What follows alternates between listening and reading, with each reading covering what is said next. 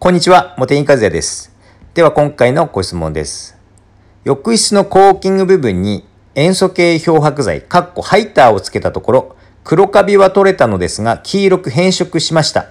原因がわかりません。というご質問です。今年は梅雨長いですからね、黒カビにお困りの方結構いると思います。まあ、このご質問者さんもまさにそうだと思うんですけれども、まあ、梅雨の時期が長ければ長いほど、まあ、お風呂場に黒カビが生えやすくなって、まあ、うっかりしていると、まあ、コーキングとかゴムパッキンにですね、まあ、黒カビが生えますよね。まあ、掃除せずにいると、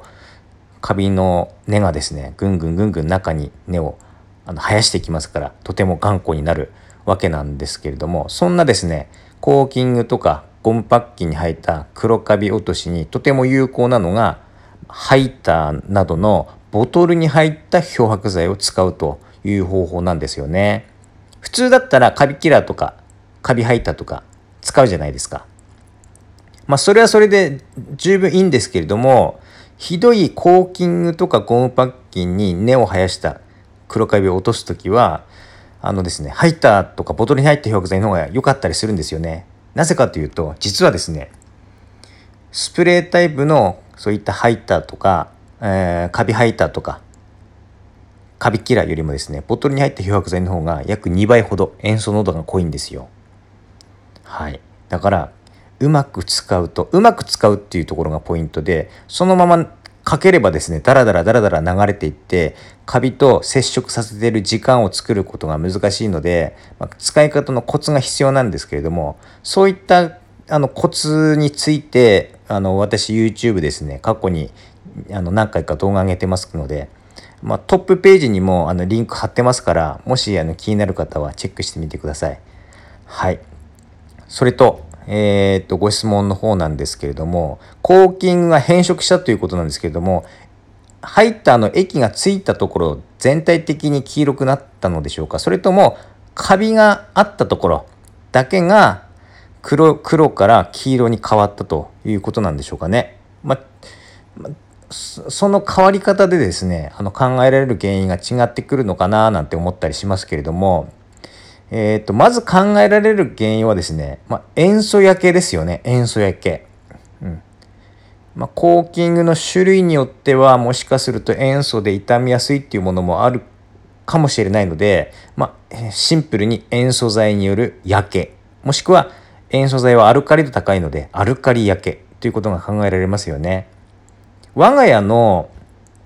コーキングはですねこれまで何度もですね使ってきたんですよハイターを。でも一度も非番だってことはないんですよね。だからあの種類とかによるかもしれないですね。はい。それともし黒カビがあったところだけあの黒から黄色に変わったということであればあの黒カビが落ちきれてないっていうことも考えられますよね。もう色素が完全に抜ききれてないと言いますか。あのカビをですねもう完全に抜け切る途中の段階っていうことも考えられますから、まあ、そういう状態であればもう一回同じようなやり方で試されれば落ちる可能性はありますよね。ただ塩素が原因で焼けてしまったということであればあのもっと広がる可能性がありますね。うん、コーキングが塩素もしくはアルカリによって焼けてしまうということであればあのだからとまずどっちを先にやるかというところもありますがそこはですね、うんと、ご質問者さんが一度ちょっと見極めてですねあのその何て言いますかその黒カビのところだけが黄色くなってる感じだったらまだ残ってるっていうようなことが考えられるんですよね。うん、で黒カビが生えていないところにも液がかかったけれども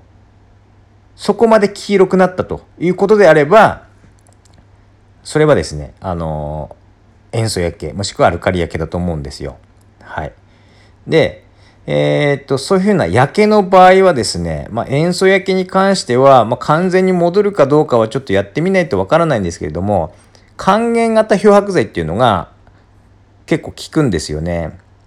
一番、一番、あの、有名どころの商品はですね、花王のハイドロハイターっていう商品なんですよ。で、これのですね、ハイドロハイターの用途にですね、えーっとですね、今ちょっと顔のホームページの用途のところ見てますけれども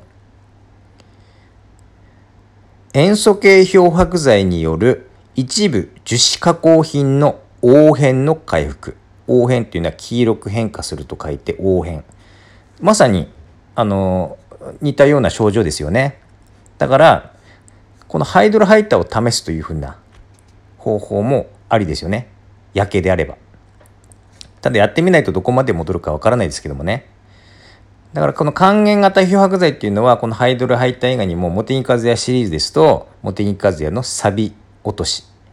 モテニカズヤのサビ落としスプレータイプの商品がありますけれどもこれも還元型の漂白剤の成分が入ってますので同じく使えますがまああの顔の商品の方が近くのホームセンターとかドラッグストアで手軽に購入できるでしょうから、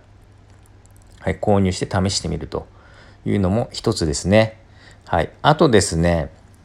まあ、打ち直しっていう方法もありますね。うん。コーキングを打ち直すと。ホームセンターでコーキング剤、シーリング剤を買って、まあ、打ち直すっていう方法もありますね。まあ、自分でも結構簡単にできたりするんで、まあ、業者さんに頼むと、あのー、結構産業量が発生しますから、まあ、高くなっちゃうんでしょうけれども、まあ、自分でやれるんだったらやってみると、まあ、失敗してもまた拭いてですねしっかり落としてまた再チャレンジできますから、まあ、そういうところでしょうか。はいということで今回はこれで終わります。どうもありがとうございました。